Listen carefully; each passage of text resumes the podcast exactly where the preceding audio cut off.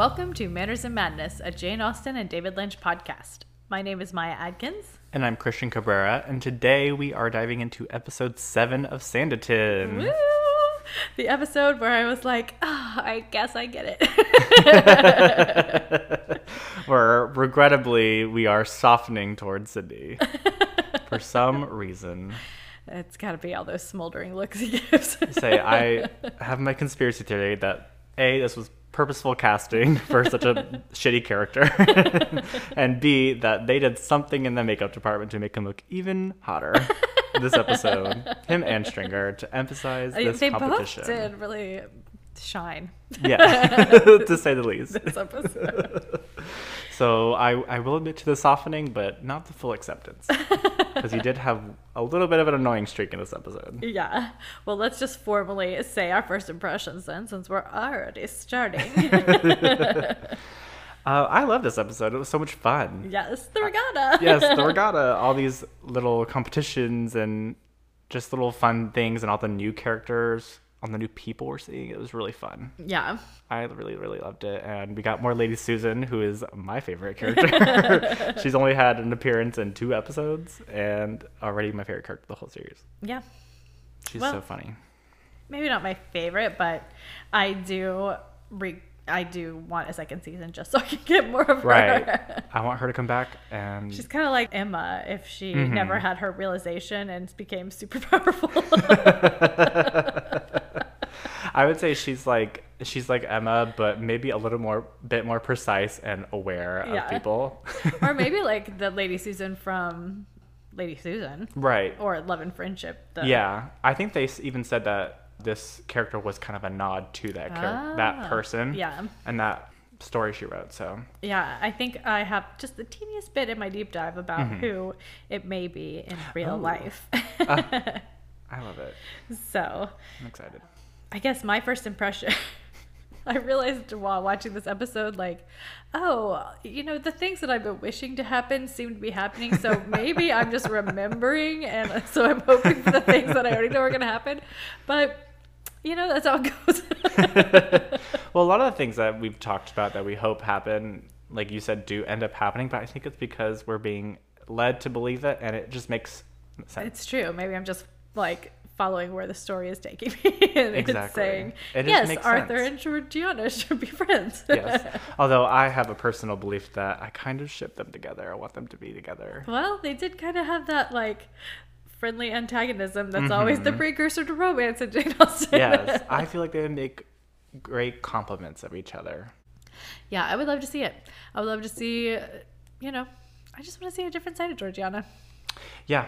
Uh, that's what I'm hoping for if we do ever get a season two is that we get to see Her have fun. her yeah her have a good time for once Yeah. and her just her character be a little bit more complex than this kind of maybe a little bit more surface level stuff they give us for this season Yeah, I mean, she. Uh, I She- it feel like not. she played her pretty complex, but you know, the character to me just seems very teenagery, even though she's obviously gone through Right. a lot. But like, it's still kind of like uh, bro- a Juliet kind of yeah feel I- to her. yeah i would love to see maybe season two take place maybe you know when she's out of her what would you call it i guess you could call it maybe a conservatorship almost Yeah, it's almost like that uh, but i, I want to see know her how that works. Is it like, like what age? Is there like a certain age? I think they said 21 because I think they mentioned two more years or something. So I think 21 is when she has. That feels young. It feels like, Mm-hmm. you know, like a, a con- at least at that time,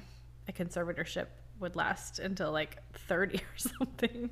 I think woman. it's like at least when she's away, maybe from her fam, her dad, that she has this guardian and she doesn't have necessarily full access to her money until she's 21. Maybe she knows she's never going to be, I guess you could say, solely independent, Right. In a way that we think now, but I think 21 is what they said. I might be wrong, but that that's when she gets control of her money. okay. Well, that's cool. But I would just love to see her at that time have control of her money and have more independence because that's what she's craving is this independence that she doesn't ever have Definitely. and just to see what she does like on her own and to see her in a better spot with all these characters too Yeah. I guess other first impressions. Charlotte's hair was really pretty this episode. yes, yes. They also, I feel like, made it a little bit more like ingenue is I think It's what I very said. Very curly. yes, very curly, very like down, and just framing her face correctly. Yeah. Just trying to make her look. I think it made her look a little bit older. Yeah. And I think we also had mentioned when we were watching it how she seemed a little bit more busty this episode too. well, I feel like she always does, but It, I feel like this. It's I just something I usually don't mention. Right. I noticed it. I think what I feel like this episode because it was kind of setting up the whole her and Sydney kind of romance that they were trying to make her look maybe a little bit older than she has been. Uh, that could be it. and just like there was a little bit more cleavage it felt like and which made her look a little bit older Yeah. um so i think that was but maybe i'm reading too much into it yeah. maybe it Well, was just no, how uh, it fell I don't know.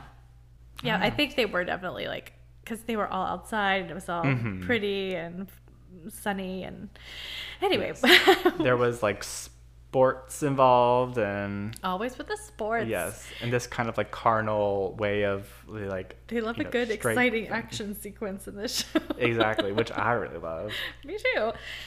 Also, Lord Babington. I am weak at the knees for Lord Uh, Babington. he is number one. He is, in my opinion, even though Jane Austen didn't write this whole thing, he she he is the best like male character in any adaptation I've ever seen or read so far because he's just well, so he's kind of got a modern sensibility to him. yeah he's just so like sweet and empathetic and I don't know just like doesn't expect anything from Yeah. Esther, which is like the first we've ever seen from. Perfect for her, really, because you know she could definitely put a lot of people off. I'm sure, and just be unhappy and Right, which, and it's also good that because she's had people be expectant of her her whole life, and so now she's like, it's giving her the opportunity to find who she truly is, which is so nice. I know. Oh gosh. And he also looked very attractive this episode. I have my conspiracy theory that they did this episode. They just beefed up everyone's. They put out the really good and makeup and hair for this one. It just made everyone look so much nicer. Everyone's gonna be on point for this episode. Yes. All the clothes looked great. It was a good episode for that too. yeah. Okay, well, I guess that's pretty much my first impression. I'm sure we'll Mhm. talk about it the rest Yes. of it. I don't remember like, you know, the first first time. I never do. I made this whole segment called First Impressions, and I can never remember mine. Sometimes it's like this is your first impression. it usually is my first impression this time. Uh, but what comes next? Notes. Notes. Okay, let's do that next then. All right.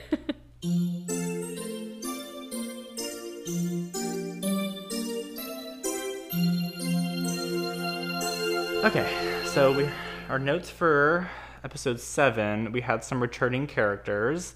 We had Adrian Scarborough as Dr. Fuchs, Kevin Eldon as Mr. Hankins, who I think is the pastor, right? Oh, Mr. Hankins? I never knew his name. It looks like him, so like Mr. Hanky. Very that. We had Rob Jarvis as Old Stringer back with a healed Uh, leg, yes. which made me think that Gotta this love to see it. takes a place quite a long time because that was like his tibia or something. I know, that should be like- snapped in half. What? Six weeks at least? At for least. A bone? At least. I don't think I mentioned it last episode, but we had Ruth Kearney as Eliza Campion. So she's kind of Oh. a ah. newer character, Yeah. even though she kind of leaves already. And we had Sophie Winkleman as Lady Susan mm. back for this episode, my favorite. And that's kind of it for our new characters. This episode was directed by Charles Sturridge. Okay. So we're back to That's a new one. Yeah. Oh. So I think I don't know. He might, if we're following trend, he might just do the last two episodes because we had directors for every three. True, true. And it was written by Justin Young. This episode. Okay. Yeah, I think they had a writer's room and that, you know, just Mm-hmm. specific. I'm sure they all worked on all the episodes, but Right. then, like, yeah, there's one person who did the main writing. Yeah. Usually, from what I understand, it's like one person writes it, and then they have a writer's room kind of edit it and maybe add introduce some new. Yeah. Or, or I think like, they all break down, like, what's going to happen, though. And then, Right. like, yeah. Yeah, there's a couple different writers from what I've heard that that's like just how they operate and how they list it. Their own work is like they are technically the writers of it, but they have like a whole team that works behind it or something. Yeah. You know. You know, it originally aired in the UK on October sixth, 2019, which is five years ago. it feels like. Every time you say when it came out, I'm like, my brain shuts down. It's like that doesn't make sense. Yeah. Quite a while ago. it the year that lasted five years. exactly. And in this episode, we got a new location for filming. So I think I had mentioned on the last episode that we possibly had a new location, but it was definitely for this one, the Bowood House, which is like the it's like a grotto-y waterfall. A couple shots we get when we're in Sanditon. I think on the boat scene we get it, uh huh. and maybe during the race we get it as well. But it's a Georgian estate in the heart of Wiltshire and was built in 1725. Let's see, and that's the whole property with the orange orangery that I told you Oh, about. okay. Yes, and I, it, I, I looked it up afterwards, and Orangery is really a place where you grow oranges. But Yeah. I was getting it confused because I know, and when I went to to Paris Mm-hmm. once, we went to a museum called La Orangerie, and I thought maybe it was like in France, maybe museums are called or orangeries. I don't know, but I realized that was probably like an orangery that they turned into a museum. Duh. But It could be. I think oranges had like a very specific like healing capabilities. Oh, like yeah. you know the thought process, especially because you know on the sea the whole scurvy, you know, blah blah. blah. Yeah, and they're probably really, really hard to grow in England. Yeah, yeah. I would imagine Since they grow here, I mean, they're, they should grow here fairly easily, except for this whole citrus greening thing. I but know. let's, uh, that's for another podcast. That's for our citrus podcast. Local Florida problems. Uh, so, uh, like a fun fact is the guy who added the orangery was um, the second Earl of Shelburne, who was named Marquis of Lansdowne after negotiating peace with America after the Revolutionary War. So he was like a person who owned this was kind of part of the whole peace treaty with after the Revolutionary War. wow, that's cool. And he added the orangery, and he also added a menagerie that would later house an orangutan and a leopard, which Aw, that's sad. is scary and sad. but exotic. Yeah. Well, you know, there was like that whole period where they were like, I need every animal from across the oh, world. yes, yes. I'm sure there were peacocks galore. Yeah. Can't have a house without a peacock. Um, in the 1760s, a very famous landscape designer, whose name I guess was Capability Brown. Whoa, nominative, uh, what is it called? Nominative determinism? Yeah. but he's also the landscaper of Highclere Castle, which was the location for Downton Abbey. Oh, So what- he was- Say the name again. Uh, Capability Brown. I love it. That is like a comic strip character. I know. or like I always made me think of like a detective for some reason from Yeah. like the 50s or 60s. or like a plucky girl detective. Yes. But yeah, he's famous for also doing a landscape of Highclere Castle from Downton Abbey. That's awesome. And you know, he's done other landscapes for other castles that have been seen in Down, also in Downton Abbey in season 4 and 5 of Poldark and London's Hyde Park. So he's like a current gardener. No. No, he's like the one who originally designed it, or Yeah, whatever? from the, Oh, okay. 18th century. He's Okay. like the original landscaper for all these famous places. It seems more like an 18th century name, I guess. Yeah. Let's see. I think that's kind of all we get this episode from that location. But I also wanted to do a little bit of notes on. I found this article that was like all these like little Easter eggs that the Oh, people yeah. who worked on the Sanditon sets and everything put in for big old mega Austen fans. awesome. So it's like um, a YouTube Marvel video. yeah, it's like the breakdown. Like in case you missed Here's it. Easter eggs. Which, from reading this article, a lot of it was like they mentioned like you have to pause it and see, otherwise you'd miss it. So Oh. it's very much in that kind of realm. That'd be so funny if we just started like a YouTube channel that was Easter eggs and. Jane Austen works. oh gosh, we could do it with David Lynch too, but that would be just endless. This could be an Easter egg. It could be nothing. Who knows? right. I'm not super familiar with these a lot of these Easter eggs, so I'm hoping that you are. but the first one is in episode six. Charlotte takes the Sanditon Flyer, which is the carriage, to London, and as she's getting out of the coach, on the left hand of the frame, you'll see the sign the coach says Chawton. Uh huh.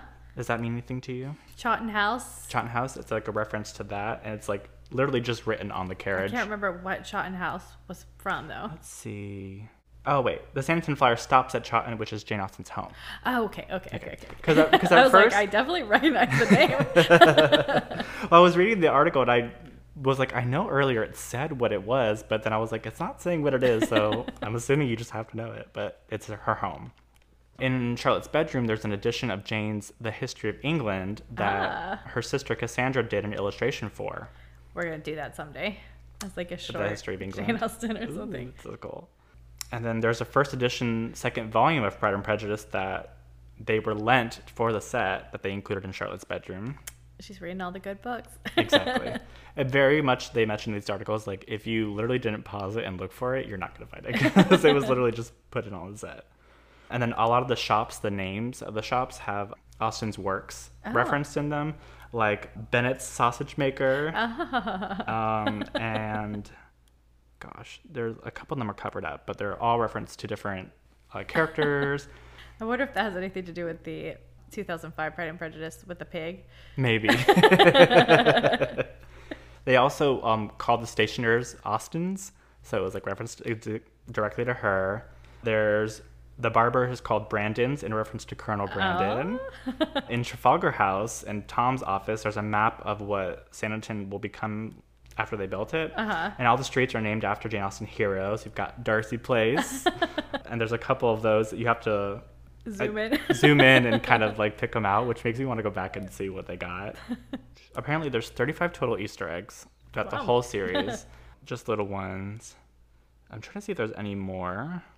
Okay, so yeah, so the big London ballroom, I guess, which is in the last episode that we had. Uh huh. Uh-huh. Um, there are apple blossom trees throughout the interior, which is a reference to Emma when they're in the apple blossom garden.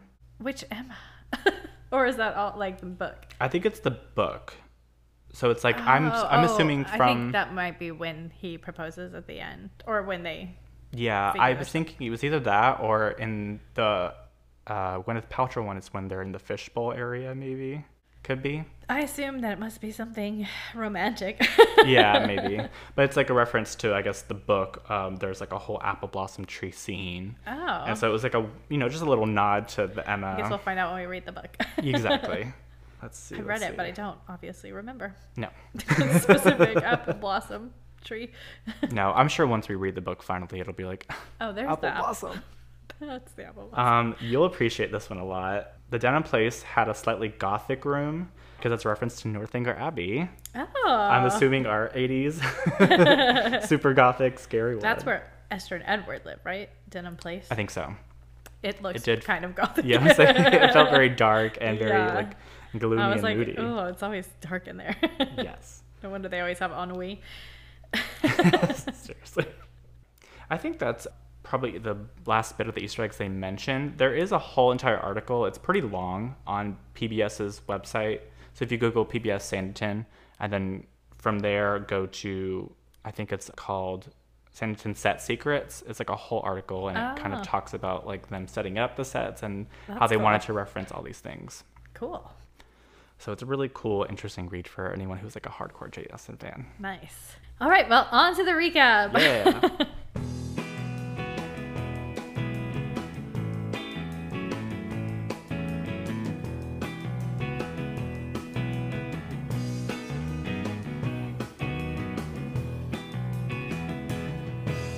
So we start at Sanditon House. Charlotte is standing over a very dead looking Lady D. In the living room, Dr. Fuchs is telling the whole gang that Lady D won't live through the night. so scary. And it was kind of jarring to be like, Charlotte, you're you're at Lady Denham's and she's dying. it was like, Yeah. what happened in between the last episode and this episode? I know. It feels weird for Charlotte to be there almost just because they've only had extremely negative reactions. But I guess it was like speaking to the graveness of it. Well, yeah, and she's probably just there with the Parkers and everything. probably. Yeah. In, in the carriage on the way back, Mary is wondering if they should postpone the regatta, and Tom says they that Lady Denham can't die because he'll go bankrupt. he says, or he's he's harsh, but he says he wants to be frank with Mary, as she wished him to be. Right. And I I feel like she is appreciative at least of that. Yes. Even though she's like Okay. She does seem wary in this episode of mm-hmm. like, oh, what are you thinking, Tom? I feel like that's now that I know, I'm like, oh. yeah. I think she's understanding that maybe he's not the best decision maker, and this hopefully maybe if we get a season two, she'll be in charge of business affairs. Uh, yeah, let's hope she's got more of a hand in it. Georgiana is sad in bed, and her mm-hmm. room's a mess. and Sydney comes in and wants her to go out. And he sits on her bed and says he wants to make amends. And Georgiana says she doesn't think men like him can change. You know, can't blame her Seriously. at all.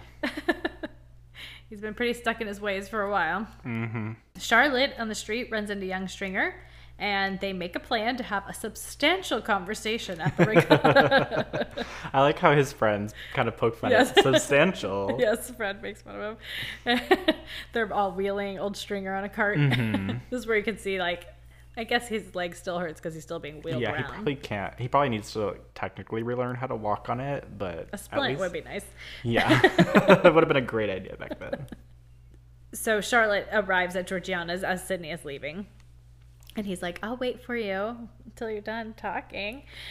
Lord. if she doesn't mind, which she doesn't. No, unfortunately. Although he looks very smoldery in the scene. I know. Well, then- whatever. I guess she's still kind of like, well, he seemed like he liked me until two seconds later when he went to stand with his old girlfriend. And I guess maybe they haven't really talked about it since then. No. Clara, we're back at Sanditon House. Clara and Esther are waiting for Edward to finish his final words. hmm and Clara doesn't think that Lady D deserves her respect.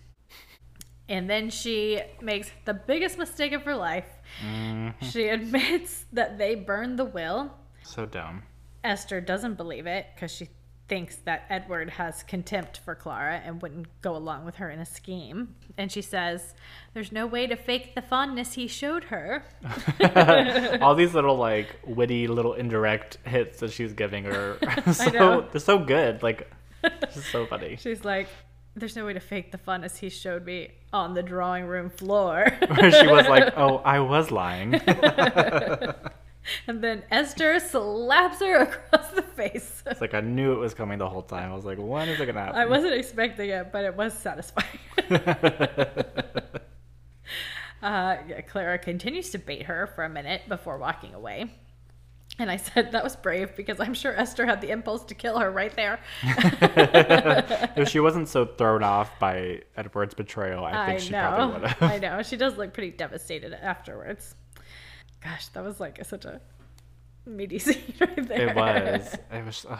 And her reaction was so sad because I can't believe Clara would make such a dumb, dumb mistake after being so good this whole time at getting exactly what she wanted. She just overplayed her Mhm. hand. well, it's like she got so used to the satisfaction because Esther was so easy to provoke that it's like, That's true. And I was wondering if maybe she had like a motivation to kind of get rid of Esther Mhm. because now that her and Edward were going to, you know, be rich, maybe she was planning on now marrying Edward or something to get all the money. I don't know.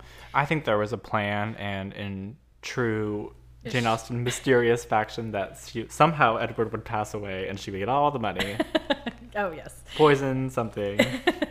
I have no doubt that Clara could get all the money she Oh.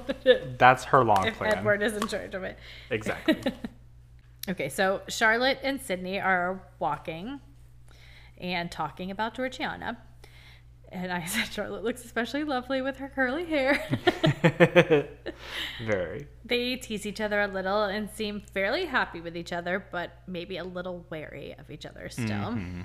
Esther is waiting when Edward emerges from Lady D's room, and she goes in without a word to him.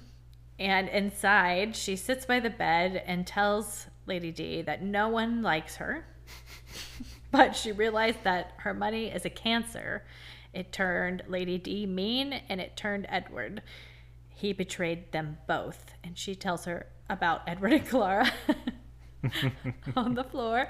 And despite her deathly pallor, Lady D looks concerned. And I said, poor Esther, but it's a good thing. yes. I feel like this, my theory is that Esther revealing all this to her, to Lady Denham, brought her back to life. she was Oh, like, I have to go back. 100% it did. and let these people know how they are. yes. I have no doubt that that is true. yeah, and it's just, it's kind of good that Clara told her because Mm-hmm. Esther just needed that band aid ripped right on off. Yeah, and I feel like it was a way for Esther to be or like, blindfold, I should say.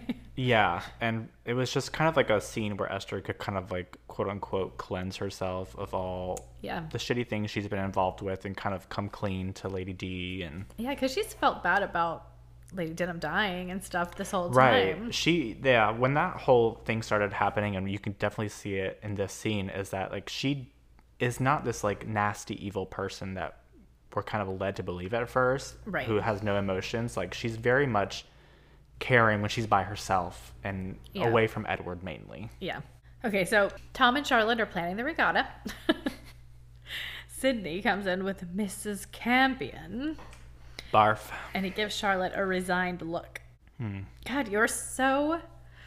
Uh, uh, what's the word I'm looking for? Um, I'm pretty sure I wrote it down somewhere else, so when we get to it. you'll blurt it out Mixed messages, you know, he's like wishy-washy hot and cold. He's just Mm-hmm. like, I like you, but I like her. I like you, but I like her. And it's just like, ugh, it's enough to drive any woman crazy. Okay. Oh, and but then we get to see him again emerge naked from the sea, which fine by me. yes. I did research because I remember watching this scene and being like, "Oh, we didn't get a butt again, but I can't trust PBS to get. oh, I can't trust it. so I had to Google. Was there a butt in that scene? I don't know. I can't tell because I never saw the first time. I'm sure there it wasn't full frontal nudity. No, no, no, no. But um, yeah, that was pretty much all there was to that scene. Yep. Just it was just a little bit. I, Gorgeous shot of a man know, emerging from the yes, a smoldering, somehow more attractive this episode, man. and I feel like it's part of their campaign to make us like him because they're like, well, if this, you know, wishy-washiness is turning you off, here's a nude ocean scene. it's like, all right, fine. He's got his good traits. so Esther is watching Edward sleep. He asks if it's over, but it's not yet. And she says that he may be more comfortable on the floor. He's like, what? and just then, Dr. Fuchs comes in, excited. His treatment is working. Uh, Lady D can sit up now and talk, and she may recover altogether. Yay! Yeah. Uh, and then we kind of follow people through the town in a little montagey. Um, Charlotte's like looking after a passel of children. Tom is talking to Mary, concerned that there's not enough visitors. Mr. Crowe and Babington are talking about how they didn't practice at all, and it's very ungentlemanly to practice. it's such a stupid idea. it would be cheating to practice, and yet there's definitely some cheating. Yes. Real Other- life cheating, then. Not I was saying real cheating. Although it's the stupidest cheating because it threw them all out of I would say it kind of disqualified them too. I know. He's just a drunk idiot. He is a drunk idiot. He gets drunker every episode. I was like, I, he's not going to live three more months at this rate of drinking. No, seriously. a sad second season funeral. Oh, gosh. Uh, maybe we'll have a redemption. Maybe the next summer. I'll be like, he didn't make it. Lord, I hope maybe he'll have a or maybe they'll have an intervention and that would be nice. he'll fall in love with someone in the town. Maybe him and Claire will get together and she's like, I'm throwing away all this alcohol. He'll abandon his alcoholism. She'll abandon her conniving, scheming ways, and yeah. happily ever. Because if he ran out of money, he would need her. Anyway, we're inventing a season Yes. two here. You could hire us to be after. Please, would love that. We have great ideas. Although, not a lot of experience with writing. no, but I will guarantee that we will not be shipping Charlotte and Sydney, Not unless we can get our hands on the character and and Really do some make him good. real redemption exactly. with that slavery money.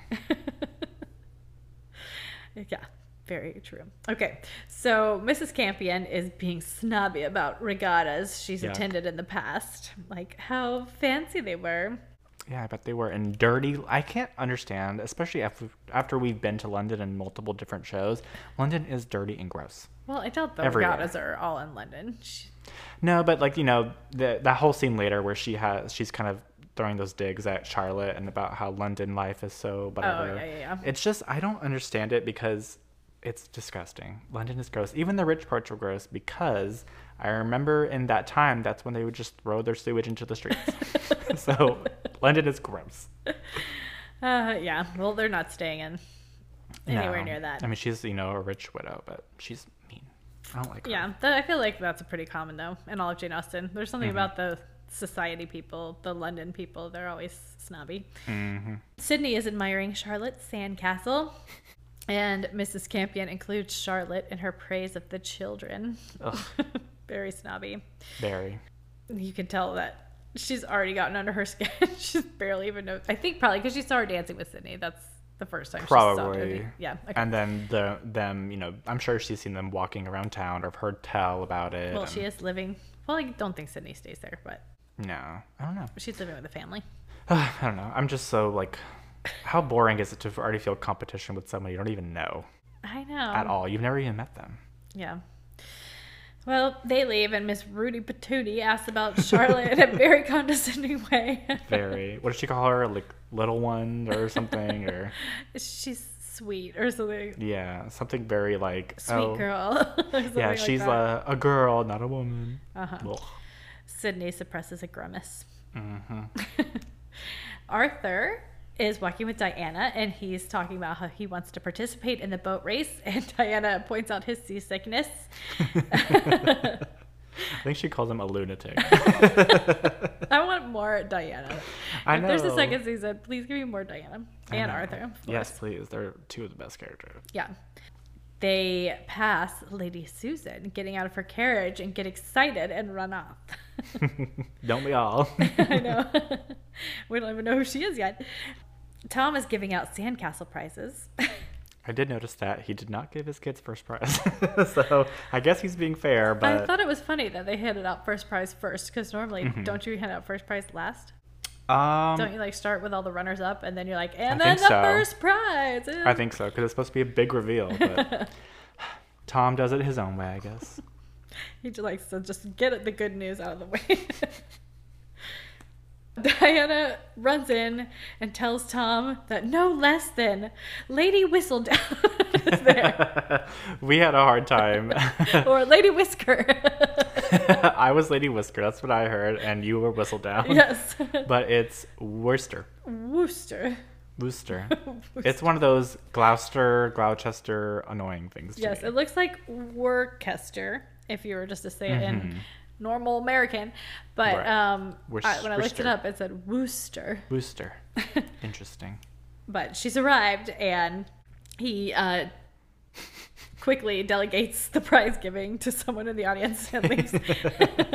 Here. uh, more important, you do this.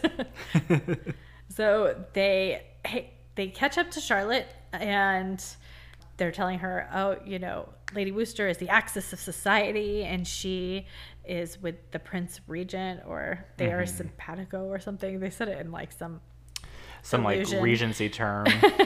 but basically her and the prince regent are a thing and tom welcomes her. He's like leaning over with his cane the whole time and bowing. Probably because he's out of breath sprinting. it's true. But she says oh shush shush shush. The only reason i came here was to talk to charlotte. I can't. I, though that line made me laugh so hard, where she was like, "If I gave a fig about beaches, I'd go to Brighton." oh i know. Uh, knife in the heart. Okay. I was like, "Poor Tom," but he should be even more appreciative of Charlotte because she's the only reason. Again, 100%. Okay. Edward and, oh, back at uh, Sanditon House, Edward and the gang rush to Lady D's room. She will not give the doctor credit and thinks it was the ass milk that saved her. she loves donkeys. She wanted her to be named after one. I wrote LOL in my notes. Much better than uh, seawater, I will go ahead and say. yeah, yeah, Much better than seawater. definitely. You know, probably not so bad for you. Probably not. Uh, nothing like imminent death to focus the mind. she has underestimated the boundless depths of their villainy. I wrote, This is why I love Lady D. yes, this was a perfect monologue. It was so good. So great. Like a phoenix, she is rising from the ashes, which is more than she can say for her will. I want to know if this was off the top of the head or did she like write this down as like a speech and be like, she "This is what I'm planned it as soon as Esther left. She's like, let me get the speech right before I wake up. Phoenix, ashes, will, got it. Uh, Edward immediately blames Clara, and Lady D calls them feeble parasites and disowns Edward and sends Clara home to London. And as they leave, she says she will be getting a new floor since the last one was indelibly stained. Just one quick last dig. In case you have any doubt why this is happening to you right now. Because you're both gross. then she calls Esther over and says that she is her sole remaining heir, more by luck than by judgment. I feel like that was like a little acknowledgement of the fact that she's like, I understand what you what you meant by me being mean to everyone, and I understand why you're this way. And now that you've sort of redeemed yourself, I guess you're in my good graces. Uh, what I wouldn't give for season two just to see Esther and Lady D living together in Santa Yes. I would- Babington coming over to visit. yes, I would like t- to see Babington not only soften Esther, but like start to soften Lady D, Oh my god. and she just kind of like softens up and just becomes a little bit nicer. It'd be that really would great. be amazing. it would be really great. totally. Okay, so uh, Charlotte is catching Lady Susan up on the town gossip. She's like, "Oh yeah, that whole story I told you. Here's how it ended." so it's the only reason Lady Susan came. She was like, I need to hear the end of the story. exactly. Uh, she wants to know about Sidney, of course. hmm Um, oh my god, my brain was just like, "Oh yeah, did you forget?" Because I was for the longest time for the first half of this show, I was writing Sydney, S Y D N E Y, and then I was looking, I was doing something, and I realized it was S I, and then I realized I probably put the wrong spelling on many of our descriptions for the episodes, but Ah, whoops. I just love that for some reason. don't know. it's what he deserves. Okay, Louise. so um, yeah, so uh, Lady Susan and Charlotte are talking about Sidney. She wants to know about Mrs. C, Yuck. Miss Campion, the wealthiest widow in the country. Why is she so insecure if she's so rich? Well, you know, based on her past of what we know that she ditched Sidney for a richer man, just for the money. Hmm. That's why she's miserable. Yeah, uh, Lady Susan knows Lady C will have a chink in her armor, and she introduces herself to uh, Lady C, because that's what she was calling her. so I'm getting confused, Lady C. Just as young Stringer asked Charlotte to take a walk, and she gladly accepts because she was like, "I gotta get out of here. Don't hang out with Campion." He wants to have that substantial talk. Oh yes, that's substantial talk she promised. Um, it's funny what the talk ends up being. Um, Yeah. Tom is ready for Sidney to marry Eliza, her other name, and Arthur, the only Sensible. smart person in this town, doesn't think he would be able to trust her again if it was him. And Sidney is very quiet. Mm-hmm. Taking in both sides, but probably listening to Arthur more. Yeah, yeah. Arthur definitely would be my BFF. I know. I did make a, a comment when we were watching this about how ridiculous and ugly their hats were because they were a little bit larger than usual, very tall, and they're all just the same. They all have like a fuzzy. black- Yeah. It's like just like this plain weathered black look to it, and then we get to young stringers, which is like this cool, shapely brown, leathery. it looks really cool. It looks like the Arby's hat, kind of. I don't love any of the hats to tell you the truth, but I prefer stringers if I had if I had to choose. true. Okay. Oh, so st- the stringering and Charlotte are on a walk. Um, he's complimenting Charlotte on how well the regatta turned out. As he knows who really go- is responsible for Yeah, it. I know. Thank you. Uh, she's grateful for the distraction, and he encourages her to tell him why. and she admits to forming a futile attachment. And she says she has to believe the evidence of her own eyes. And he realizes that she wasn't talking about him and is Oh. sad. it was really like she friend zoned him really hard, like really hard. I was wondering if it was intentional friend zoning or if it was just unintentionally. I didn't realize you liked me. I think it's more that, um, just because that's. I think that's know, what it's supposed to be. It's my unofficial theme of Jane Austen's work, which is like we're just not going to talk about what's really going on. so I think it was unintentional, and also just Yeah. because, you know, she has only ever been like friendly. There's never really been any flirtation between them. That's true. Although I On, feel like they. I think he's he's tried to, but it's kind of just been like that weird borderline flirtation where Right. she's like, "Ah, he's just a friend. Yeah, yeah. okay, so all of London has come. All of London has emptied out into Sanditon. yes. Meanwhile, the vicar is trying to soothe Georgiana with the Bible. Torture, capital punishment is what this is. she says she would rather be crucified than listen to more. Arthur comes in and asks to see her, and he says he needs help with the um um um duck race.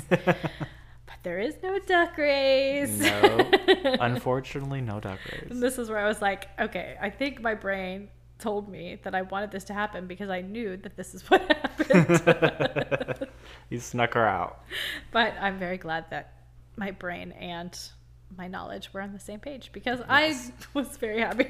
Yes, I like this scene, just like the little quips they have back and forth, and Yes. he's just so sweet and just like, didn't you want to get out? Yeah. I helped you. So there's an hour to, till the race. Uh, Sidney and Charlotte find themselves alone by the river, and he admires her knowledge of Heraclitus. Heraclitus, which was like the most British pronunciation I ever heard in my life. I have no idea any other way to pronounce it. Heraclitus? well, I think Heraclitus, or it's probably Heraclitus, is probably what it is. Maybe I don't know. I'm not Could be Heraclitus. Well, He's Greek, They right? probably know Greek better than. Probably, but you know they call things differently over there. True, true. Aluminium and well, that's true. craziness. So anyway, they decide to go for a row. This is when I noticed how like just much how much older they made her look with her dress and Yeah. her hair and everything, and I was like, okay, so we're setting up this scene. it's a, such a yeah okay so sidney Mm-hmm. asks uh, why he can't accept happiness when he is just on the precipice of it. And they row the boat together very sexily. I know it was very like so i mean just staring straight into each other's eyes i don't know why they even were doing it because it's not like he said here let me teach you how to row a boat or Mhm. could you help me row this boat for a second it's just like okay now it's time now let me touch your back it was more like almost like her front side. It was like very personal, and they smiled at each other It's and like, laughed. have you done this before, Sidney? Yeah, I was like, it's just like your thing. I'm gonna teach this girl how to row. Um, Interesting. yeah. So this is where I wrote, Sidney is the king of mixed messages. Yes. Every other scene, it's like, I'm with Mrs. Campion. Oh no, let me row this boat with you. Right. Have our ghost moment. yeah. But speaking of Lady C, her and the rest of her gang see them sexily rowing, and she's Mhm. like, "Hey, hey, I'm on the shore." He Which stands like- up for some reason. Probably caught off guard. Uh, I'm like, how like pathetic. I- you I- have to just like call out his name and yeah, be like, look at me, look at me. Ugh, grow up. yeah, she's really annoying and like she's like that kind of annoying that I'm all too familiar with. It's like Mhm. just like a It's just that like kind yeah, of uh, it's just that- type of person where it's like you have to compete with everyone you meet Yeah. and you know i'm sure she's probably not she's probably that kind of person who doesn't have any real friends because everyone's competition for something yeah. Okay, Esther's at home and Edward comes in congratulating her and he he assumes that Esther is going to support him and Mm. she's like, "No, you ruined it with Clara." what did you think was going to happen And then she says, I loved you, and leaves. uh, Lady Susan at the regatta is introducing Charlotte all around to all of her society friends.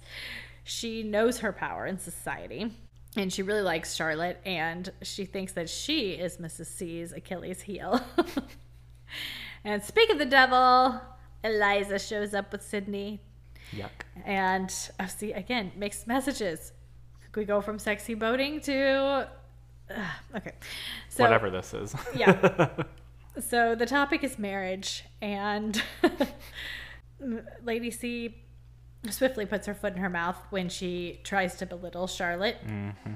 Charlotte excuses herself by saying, I'm a farmer's daughter who reads books. What could I have in common with anyone here? And Lady Susan gives Eliza such a squint, it rivals Charlotte's own squints. yes. She's like, you might have missed misstepped so hard, you will never be in society. I know, seriously. I am society. I am a Charlotte Sidney stan or no shipper. uh, um, that's not. I was gonna say a chidney. Do they have? I'm sure they have a name. There's just not a really great combination. It's a lot. There's not. A, I just went through them all in my head. I was like, Sidlet? No. gross. They're all like gross, nasty. Which is why they don't belong together. exactly.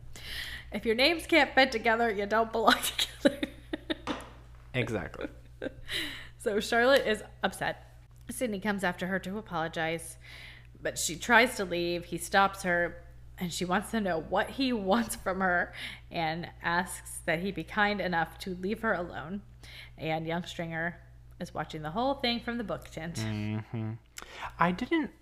So, I'm assuming that scene, that part of that scene where Sidney says that she would rather be reading Heraclitus, is that that because he didn't laugh, so I'm assuming he was being earnest, Yeah. and everyone else laughed, but the whole thing they were starting off with was that she's a book reader. So, I think they were laughing because they assumed she wouldn't know who Heraclitus was. yeah, which but it's like she re- you just And oh. then she's like, What? You're laughing because I read a book? right right. I guess and they're like, it out of Oh, shit, she might have read that. yeah, stupid. Yeah. She's And smarter Lady than you'll think. was like, Don't you dare. That's this is my, my, new BFF. So, uh, um, oh, Edward has come to the party to get drunk, presumably, because that's all he's doing. He Mm-hmm. tells Tom that Lady D has risen Lazarus like from her deathbed, and Tom is very pleased. Georgiana is afraid that everyone is staring at her. Arthur just grins when she says he is the most infuriating man she's ever met. Yes. He's like, aren't you tired? Aren't you used to everyone just staring at you? Yeah. I think it's like almost like an acknowledgement of the fact, like, because she's saying it because you know she's a black woman, but I also feel like that's what happens when like the richest people always enter a scene and everyone stares at them, and so he's like, you're always gonna be rich, and they're always gonna stare at you for either reason. So yeah. shouldn't you just get used to it and be like, yeah, this is who I am? Yeah, and I didn't notice anyone staring at her. I didn't either, but we didn't get a good pan of the room. That's but, true. But it also could be a thing of like them saying like she's just now super self conscious Oh, everywhere of she course, goes. of course. Edward greets Babington by saying that Esther is trying to smear his name to steal his share of the inheritance. Ugh, I just want to punch him in the face. hmm Babington looks thoughtful, though. I feel like Babington was like, "Don't talk about my Esther that way." I know. He's like, hmm, I'm thinking maybe you're the problem this whole Mhm. time. He's like, "That's not the Esther I know." Yeah. And now he's only thinking about Esther again, but he has to get ready with a drunken Mr. Crowe to race. Stringer is determined not to lose to Sidney twice in one day. and the men's race is beginning. The Parker brothers are not too confident after seeing the competition. And Charlotte wishes Stringer good luck. Mr. Crowe has his flask, and they're off, just like the Olympics. they were going pretty fast, and I was like, "Oh, this does kind of feel like not as fast as the Olympics, but it does feel like we're in that rowing boat." Yeah.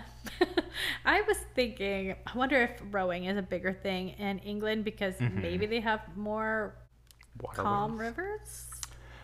I know it's like a big traditional thing, especially like for universities to do it. It's like Yeah. their thing. I think it maybe is that that maybe the waters around England are a lot calmer and it's easier just to. Yeah, because I know here, I don't, do people row here? We've got a big river, but it's I don't think so. I think it's because it's so wide. It's wide and it's choppy. Maybe it just happens really early and I've never noticed it. yeah, I mean, we could have some rowers like from bowls or Yeah. like some of these like specialty schools that have that kind of pull. Yeah, but it's like a, such a big river that you couldn't just like stand on the banks and watch people do a rowing Right, right, right. competition. yeah, I think, and I think there's, you know, there are like whole cultures around rowing. Like there's this uh, clothing company that I really like from England called Rowing Blazers, and it's like, you know, the rowing culture, but like made into regular clothes. Uh-huh. So there's like this whole culture about it. So it must be more popular over there. Yeah, it's in Discovery of Witches. it's very exciting. Although I would probably have to be steering the boat. I could not be rowing. I so do have like watching it in the Olympics. very weak arms. Usually for a while, and then I'm Mm-hmm. like, oh, God, how many years of rowing is there in the Olympics? There's like a thousand rowing races. Well, it's whenever it's longer than 10 minutes of straight rowing, I'm like, how are they doing that? Seriously, My God. arms would Ugh. fall off. Seriously. Okay. Tangent. Um, Mr. Crowe cheats Mm-hmm. and leaves only the Parkers and the workers in the race. And I want Stringer to win this one, and he does. Yay! It was a shame that they lost the last game, the cricket game, because they would have won if Charlotte hadn't, Hadn't if they hadn't been like, well, we gotta kind of take it easy on Charlotte. Please don't peg if it had just been. Tom the whole time, they would have won. Oh, yeah, for sure. Lady Susan hangs out, hangs out, hands out the prizes. Uh, she leaves. She oh, so then you know the day's done. She's leaving. Tom comes up and thanks her, and she says she would likely come back with a particular friend, maybe the Prince Regent. Oh my gosh. she tells Charlotte not to lose heart. When it comes to love, there is no such thing as a foregone conclusion before she leaves. I feel like, yeah, I feel like we're getting a little bit of dose of Emma with the whole matchmaking, but I feel like Lady Susan is so much wiser and she's like, I, I I, just know everything about everyone. her shipping Charlotte and Stringer makes me ship them more. And knowing not Charlotte Stringer, I was thinking, I was like, Sidney. did she change at the end? I'm sorry, Charlotte and Sidney mm-hmm. makes me ship them more. But It does. and also seeing that they both clearly do like each other Mhm. makes me ship them more. But I still can't get behind them as a couple. No, yeah, I think he. not yet. I think what's kind of throwing me off is that it's a little bit too quick. I think I feel like if it was, if we had, you know, that for sure second season happening, and they kind of drew it out over a couple of more episodes, Yeah. I'd be like, okay, he's sort of redeeming himself. Yeah. Did we already say if he could have an entire episode where he was, uh, you know, where they actually Mm-hmm. were definitely in love with each other the entire time? that Yeah. if he wasn't so wishy-washy if all it the wasn't time. like every other scene he's with a different woman. yeah, and then he did have a moment this episode where he was a little bit like moody and kind of like not shitty, but just kind of like irritable, and it was just a big eye roll moment, like right before they raced, I think, when Tom was talking to him, and he's like, Oh. "Who cares?" and you're like, "Okay, Sidney, grow up." Okay, so Mary congratulates Tom on how well the regatta went, and he admits that it wouldn't have happened without Charlotte or Mary. hmm Progress all around. But He admits to being a fool and promises to not hide anything from her again. And she's like, "Good." Mrs. or Eliza, I'll call her now, is waiting for Sidney. And she says she always hoped that they would get together someday again. That's about it for that scene. Mm-mm. Edward drunkenly walking through, I guess, the poorer section of town, the shipyard Yeah. section, part by the rip water. Mm-hmm. She, though, I do love Clara till the end. She's like, What will become of you now? Ah, she's like, "I had nothing to lose. You lost everything." I know. He's like, I still have a title. You only have your bags, but she had nothing to lose to begin with. Exactly. And you know, just based on how conniving and just how like, smart she is, that she's gonna, you know, finagle her way into something else that's gonna put her in a better position. Oh, well, yeah. I she's have like, Edward- on her skills. and she's like, Edward, you're just a dumb idiot. You're not gonna get I'm sure she's got some money stashed in those bags. I say she's she's got some silver and Yeah. jewels stuck in there somewhere. He's left alone and unloved, and she knows that that's not easy. she will spare him a thought now and again. she like- knows that he will think of her. Mm-hmm. it's so hard to be like always on the hate Clara side because she's so I don't hate Clara. No, She's I, a yeah, fun villain. it's, it's hard to be like on the side of where you're like, oh, she's so mean and evil, but then it's like she has all these really witty, quick lines, and she's so funny. yeah. If I mean, honestly, she could have she could have had it all. She could have had it all. Actually, Lady D was gonna wake up and realize her well was burned at some point. At some point, yeah, but I could totally see Clara being like, "It was Edward. I saw him do it, and I told him not to." Oh, I'm, you, You know, know, she is manipulative. Exactly right. uh, okay, so Esther is packing, presumably to move into Sanditon House. hmm that that'll be much nicer than her dark, gloomy Her little. gothic, Yeah. everything her Abbey style. Babington barges in. He says he can't forget about her. He thinks that he's begun to understand her after Edward's display earlier. Edward has kept Esther a prisoner and given himself the power to, to, to determine her self worth. Ah. And he has abused that power. And then Esther cries, and I'm like, Me too, girl. he sees her. I love Babington. He's the best character ever. He hopes she's free of him at last, and he promises that he will not allow her brother to make a victim of her. Yes, and then he even throws in, he's like, "I came here with no expectations other than to be your friend." Are you kidding me? I want to hug him. And it kind of like insinuates that he's like, "I will never manipulate you, I and know. I will just let you be whoever you want to be." it's the best. Thank God there's one great love story in this. Seriously, I would much rather focus on that as the main love story, please. yeah. Yeah.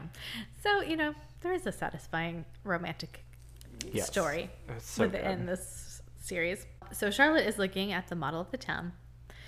Sidney comes in. He's looking for her. He tells her that Mrs. C is gone and he decided he would rather be in Sanditon.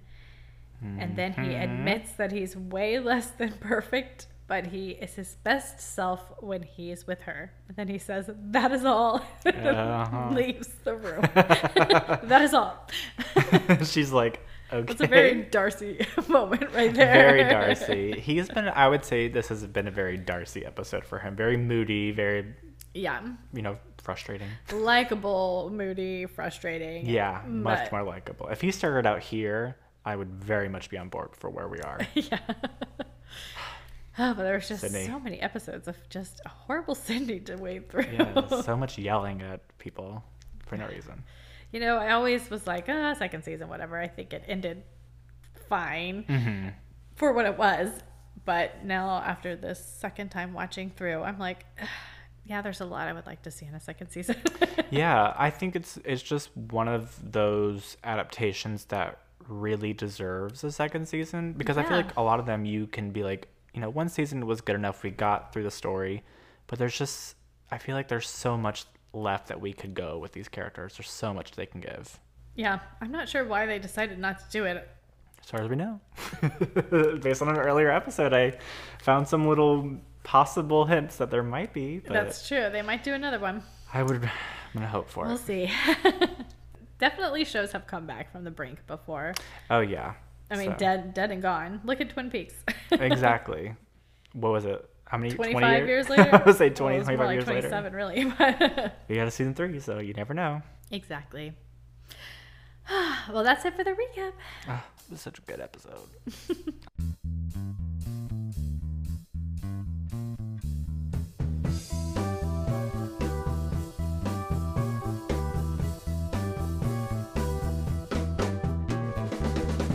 We have any favorite parts? Oh, Oh, my god, it's so hard to choose. There's so many good parts of this episode. I know. Um. Oh gosh, I'm like battling between two of them. I'll let you go first since I have two. Okay, I've got two too. okay. My two favorite moments were the Esther and Clara confrontation where she Mm-hmm. slaps her, and then the Esther and Lord Babington Oh, that's one of mine. It was so sweet and it felt the most like romantic I think that we've actually ever seen in a Jane Austen, even more so than any rain scenes or it just felt I Well, okay. I don't know if it was more romantic, but it was definitely Yeah, well, those are more steamy romantic. This is like very sweet and sensitive really romantic. sweet. I loved it. Ah, it was so good. well, that's one of my favorites. but my other favorite is the dressing down that Mrs. D gives to Oh, Lady D, excuse me, to Clara and Edward. Oh, it was yes. such a good, that was a great monologue. great monologue, like a phoenix from the ashes. And then she references her burned will. It was just so, so good. And the indelibly stained floor that Yeah. she must get replaced. It was so good. And I like the promise of it possibly her eventually being softened up. yeah, and her like voice is still all shaky, and it gets stronger as she gets Mm-hmm. Yes. angrier at them. the more ass's milk that she drinks. her Uh. medical cure. yeah. Well, it's probably just as good as most things. Although I trust Dr. Fuchs of all the Regency era doctors I've Yeah, seen. as long as as far as we know, we, he didn't let out any blood or give her any leeches. Yeah. So I mean, I'll throw in an honorable mention for all the steamy Sidney bits hmm because yes, as long as he's going to be an interest, he might as well yes, he might as well be. smolder for me. yes, smoldered up. Increase that. Increase the. More bathing scenes. Yeah. if we're gonna be forced to believe that they need to be in love, then at least give us that. yes. Okay. Oh, okay, so are we ready for the deep dive? Yes. Alrighty. Well, okay. So I will say who the character is at the end, but I mm-hmm. did a little bit of research on the town of Worthing, which is the town Sanditon is almost certainly based upon. Oh, okay. Yes. Jane Austen actually stayed there in the town of Worthing when the resort was first being developed. Tom Parker is probably inspired by Edward Ogle, Worthing's earliest, or one of Erling's, Wor- one of Worthing's early entrepreneurs Okay. whom Jane Austen and her sister Cassandra knew. A little bit about Worthing. The area has been populated for at least 6,000 years Whoa. and contains Britain's greatest concentration of Stone Age flint mines. Wow. I was like, ooh, I want to go see those. I That know. sounds amazing. that sounds really cool. They're some of the earliest mines in Europe. Huh. It was also where the Iron Age fort of Cissbury Ring, one of Britain's largest, I guess, from that time period, Iron Age forts. Mm-hmm. It remained an agricultural and fishing hamlet for centuries until the arrival of wealthy visitors in the 1750s. Okay. Princess Amelia, who I think is who probably maybe Lady Susan is based on. Interesting. Well, I mean, I guess Andrew Davies would know who she's based on, but he hasn't said. At least Princess- as far as I can see. yeah, she stayed in the town in 1798, and the fashionable and wealthy followed her and continued to stay. And the town, it became an actual like town town in 1803. Interesting. But in the 19th century, it was a stronghold of smugglers and the site Huh. of rioting by the Skeleton Army in the 1800s, which I had to look up the Skeleton Army. And they were like opposed to and disrupted the Salvation Army, who held marches against alcohol. So the Salvation Army would hold marches against alcohol, and then the Skeleton world? Army would march against the Salvation Army.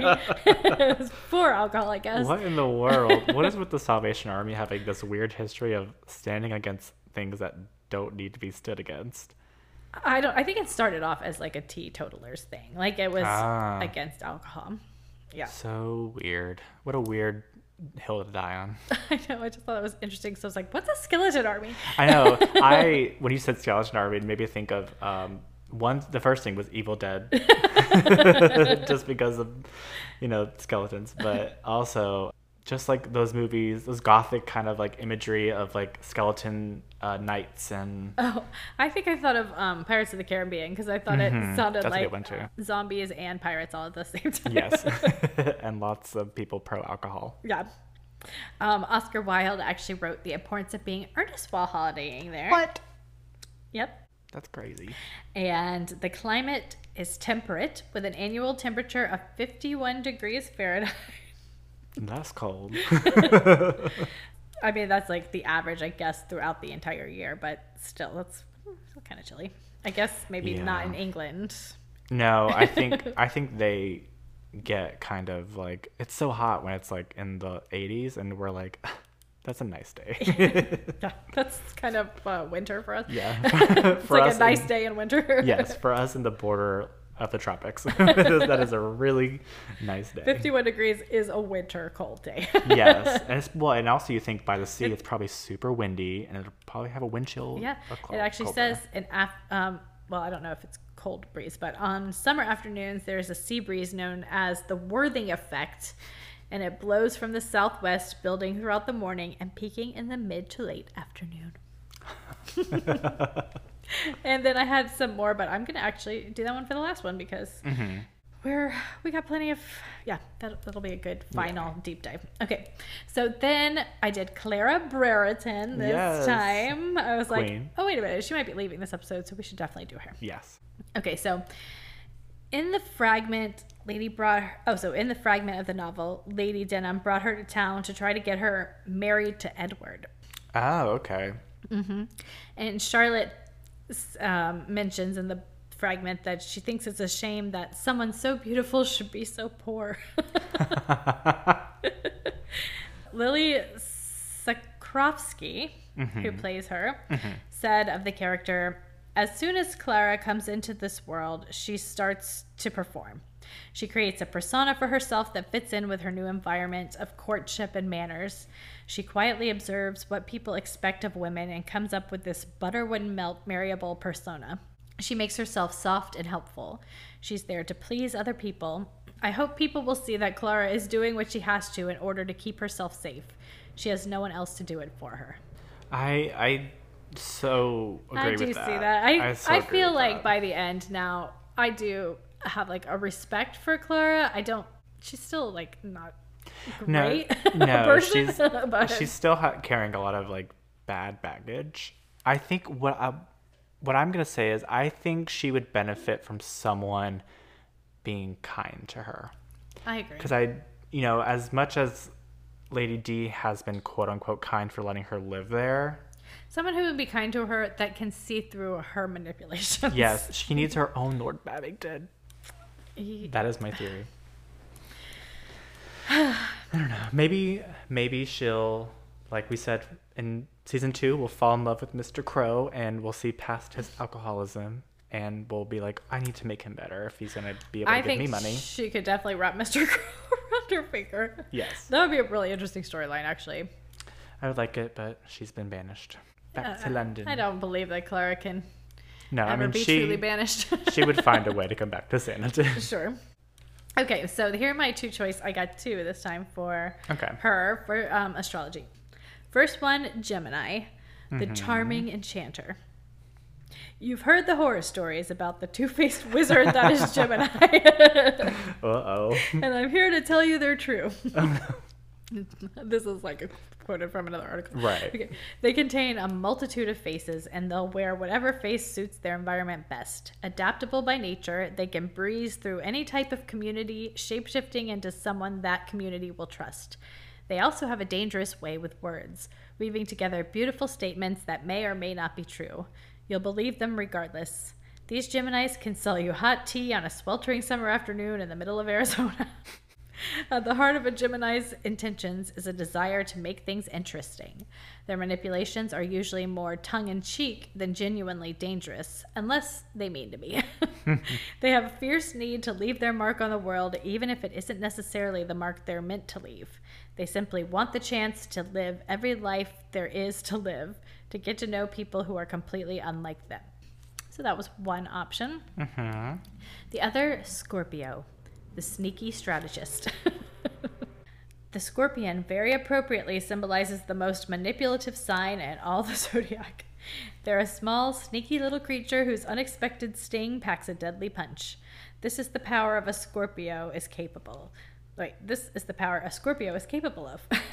they have an inner sense of ambition that they keep close to the chest, spending a lot of time surveying their environment with a hidden agenda capable of picking up on your weakness. They'll tell you exactly what you want to hear and memorize everything memorize everything you tell them in return, just in case that information might prove useful later on. what makes them so uniquely powerful is that Scorpios can see perfectly in the dark. They pick up on important details that people are often too afraid to look at, look for. This ability lets them easily sidestep others, but underneath their cunning ways is not just an attempt to gain control, but also to protect the interests of themselves and those they love. If you have a Scorpio on your side, you're very lucky. If you're on their bad side, well, you better start making amends. Uh, those are both really, really good descriptions. I know, I feel like either of them could be her, but after reading it this time, I'm feeling maybe more of the Scorpio. Yeah, I was feeling more Gemini at first, but Just the fitting in and being able to fit into any environment. yeah, but I feel like Scorpio is better for her in this, from what we've seen, just because it's like she's just really looking out for herself. Like it's not like And she's really good at seeing like what people are trying details. to hide. yeah, yeah, yeah, yeah. She's very much like very able to pick up on things that no one's really seeing, and she is not afraid to use them against them. Yeah. Well, we've classified Georgiana as a Scorpio and Tom as a Gemini, so I think it's funny because Wow. not for different reasons. you right, know, they're like- just different sides of it. yeah. It's crazy. So let's go with Scorpio. I like Scorpio. Okay, and then for D and D, I said evil neutral, I or is it that how it is? uh, I think it's like like neutral evil. The No, but what's the? It's lawful. Oh, neutral chaotic. I was gonna Oh, say okay. I would go with chaotic evil just based on what we've seen. Although she does have the potential to be, I would say, neutral evil. Yeah. Okay, chaotic evil. Because say. she's yeah, because she doesn't really play by the rules. She kind of goes for the lowest blow usually. Mm-hmm. That's kind of how I got to that point. And she's always like she's stirring trouble.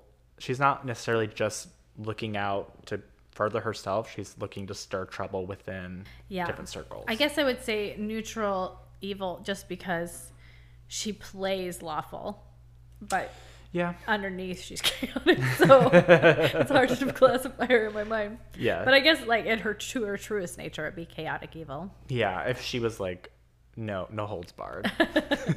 Yeah, I, I mean, I just can't give her neutral on that other end because Mm-hmm. she's really it. I don't feel like she's ever trying to help anyone out. no, no, no, no. Yeah, she never plays the middle. She's always kind of on her own side. Yeah. So yeah, So chaotic evil. chaotic evil, but she Scorpio. has potential to be neutral evil. It's funny. I wonder what her and Georgiana would be like if they like were forced to, Interact. you know, complete a task together or something or whatever. Since we kind of they're like opposite ends of hmm the spectrum. We put. I mean, I don't know if Georgiana is necessarily Scorpio, but I felt like because of the whole like loving so hard and you know wearing her heart on her sleeve Mhm. seemed very Scorpio to me. Yeah, I feel like if they would, if they did, they would. It would be a battle of battle of the words because they're both very quick witted and Yeah. are not afraid to speak their mind. I feel like Georgiana might just come out on top of that one. I I agree too because she, I feel like she is just I don't know, more accustomed to being completely honest about how she feels rather than trying to hide it. Yeah. So she will have no holds barred. Yeah. Now, if we put Clara and Tom, if we had decided she was a Gemini and put Clara and Tom together to do a task, Tom is no match. I feel like they would both leave the situation with neither of them knowing anything more about each other and never having listened to a word either of them had said to each other. they're both so self-involved. Yeah. they would just complete it and be like, we're done. And then it would be like something completely different than it was supposed to be in the Right. beginning. they know, they'd be what each other wanted it to be. yeah. Okay, well, that's it for the deep dive. Yeah. Any final thoughts on this episode? I love it. I can't wait to get to the next one. I know a little preview we got at the end makes me very excited for to see what you know everyone's season one conclusion is. I know. I, I've totally. I, I remember like one thing that happens in the next episode, and that's it. I don't know. I'm just I I think I want to say this is my favorite episode so far, but I don't know if it was. I don't know. I'd have to go back and look, but it's definitely one of my favorites. yeah. I had the most fun watching it when we got a lot of smolderiness. I love the regatta. I love it whenever we have like an excuse for everyone to go outside and look at the Mhm. pretty scenery and all be out together in weird Yes. groupings. Yes, and lots of I know, like mini little like mind battles that everyone's having with each other. Yeah, so much. This is a very, very good episode. Lots Mhm. of great stuff happened. Yes, Lots of meatiness. So yeah. we'll see I'm what happens in the last one. very excited. Probably setting up season two. That never happened. I'm faithful that we will get it. I feel like if we put it out there, we'll karma will look at us so we need to favor. start posting to save hashtag save Sanditon. we'll join the crowd.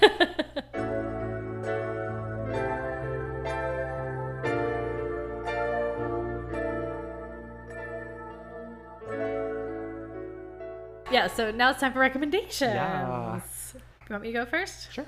Okay, I'm going to recommend a book. Mhm. I've got to the phase of the podcast where I'm like, have I recommended this before? I don't. I'm sure I haven't recommended the book because I just read the book, Mhm. but I might have recommended the miniseries. Or yeah, I think it's a miniseries. It's based on the book, but Okay. it's by Terry Pratchett. It's called Going Postal, Mhm. and the miniseries has the guy. Did you ever watch any of Sabrina the Teenage Witch? Yeah. I mean, The Chilling Adventures of Sabrina. Yes. I knew what you meant. I knew what you meant. I was like, wait a minute, no, wrong. Okay, you know the guy who plays Faustus, the like bad Oh, reverend. God. Hold please. it's been I only watched a couple episodes and it's been a while, but I bet you He's like the leader of the Satan Church or whatever. you said his name was Faustus. I think so. All right, let's see. Yeah, Richard Coyle. Yes, Yes, he plays the him. main character as a totally different character. He's so Mm-hmm. funny, and Claire Foy is in it. But I just read the book, and it was really good. it was like the miniseries is obviously a great adaptation of it, and it's one of the Discworld novels, which I've you know I've read them here and there. I haven't like Uh-huh. read them all. I always think someday I'm going to do that, but then I'm like, oh, I want to read this one or this particular one. but yeah, go- going postal, it's a really good entry. You can definitely read it standalone. If you've read the others, though, there's like little stuff that fits in with the rest of like Mm-hmm. the the story of Discworld, and the miniseries is really good. Also, if I haven't already recommended that, I love it. is it period or is it modern or is it It's kind of like kind a, of a science fiction. okay, kind yeah, of like a science fiction fantasy. okay. Yeah, with some magic thrown in. There's like Ooh. and Ah.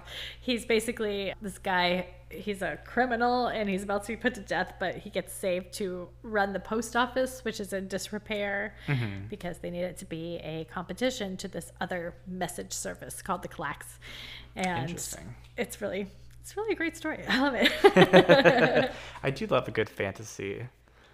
I'll have to look into that because I just got my fantasy fill from some video games, and I always feel like I want more fantasy video games. Yeah, so- I love Terry Pratchett. Uh, most of the miniseries I've seen based on his work are really good. Mm-hmm. All right. Well, my recommendation is going to be a music artist. Her name is Nathy Peluso, Ooh, N A T H Y, because it's short for Natalia. She's an Argentine born singer, and she's based in Barcelona. And I just love her music. I found her through a recommendation from my friend Abigail, who also recommended my, I think I've recommended this artist a long time ago, uh, Lido Pimienta, who's like a Colombian singer uh huh. but I just love her music so much. She had an album come out. I want to say it was this year. Let me double check. yes, call, oh, actually, it was technically last year, but I think it was towards the end. It was during the pandemic um, that we're still in. But it's called Calambre, and it's really, really good. She's kind of this like I don't know, like kind of oddball character, very like I don't know, she's just got a very strong presence and it's very like in the way like you would think of a lot of like more like male singers about how they kind of dominate the screen. She has this very strong presence. Her body, she's a really great dancer. The cover for Calambre just like shows up how muscular she is and she's just a really Nice. really interesting person and she's got such a great creative mind when it comes to her music.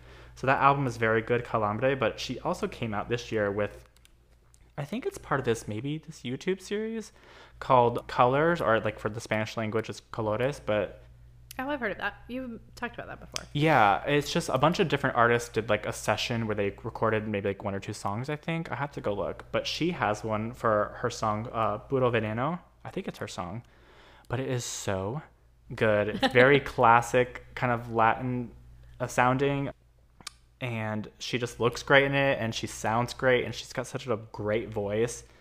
I just love it so much. Awesome. So definitely check her out. She's very high on my list of favorites right now.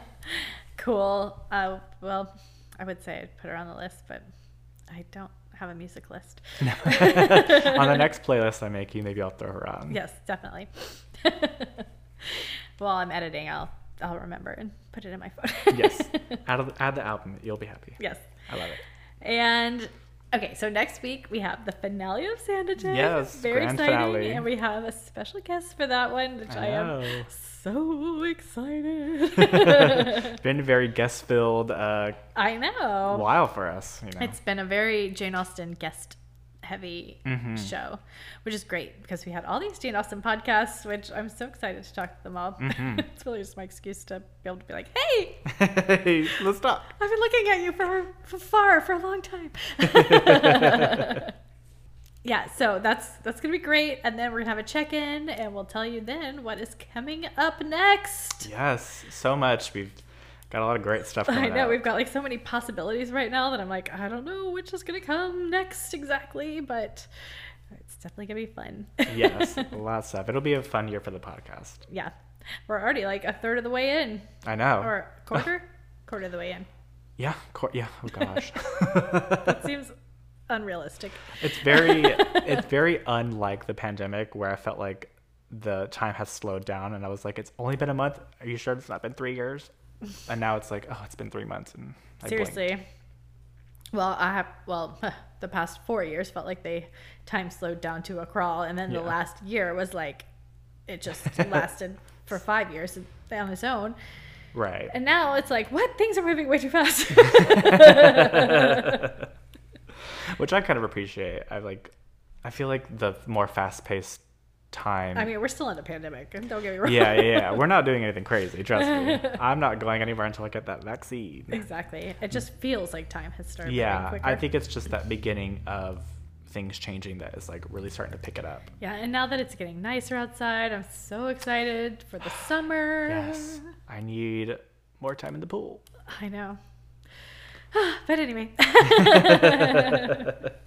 we're all looking forward to the summer, but we will be here with you for the summer regardless. We'll Maybe we'll, very we're fun thinking of maybe doing an international summer Yes, on the podcast, so that'll very be fun fun. ideas.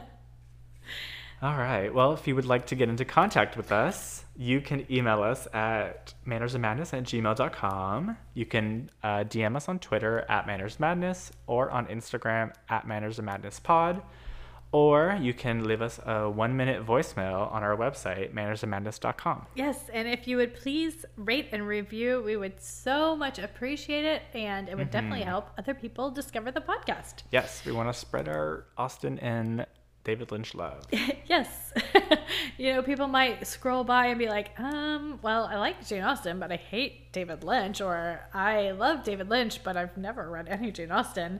And having your review on there might give them the impetus they need to just give us a try. Exactly. But that's it for today, and we can't wait to talk to you next week for the thrilling conclusion. I know, grand finale, and it's bittersweet. Hashtag save series.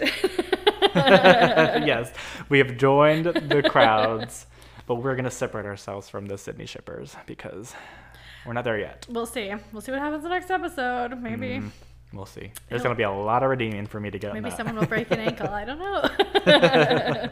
I am. I will admit I've been softened up, but we'll see what happens. yeah.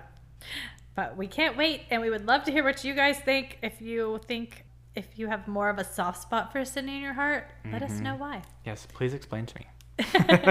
We would like to know. Because we want to like Sidney. We want to. Because Charlotte Yes. likes him. Yeah, and you know, Theo James is so smoldery. It's hard to see. I know he's him. hot. God. I'm interested to see how they beef up the smolderiness even more. So we'll see. All right. Well, now that I've rambled on extra Yes. long. Good night. Bye.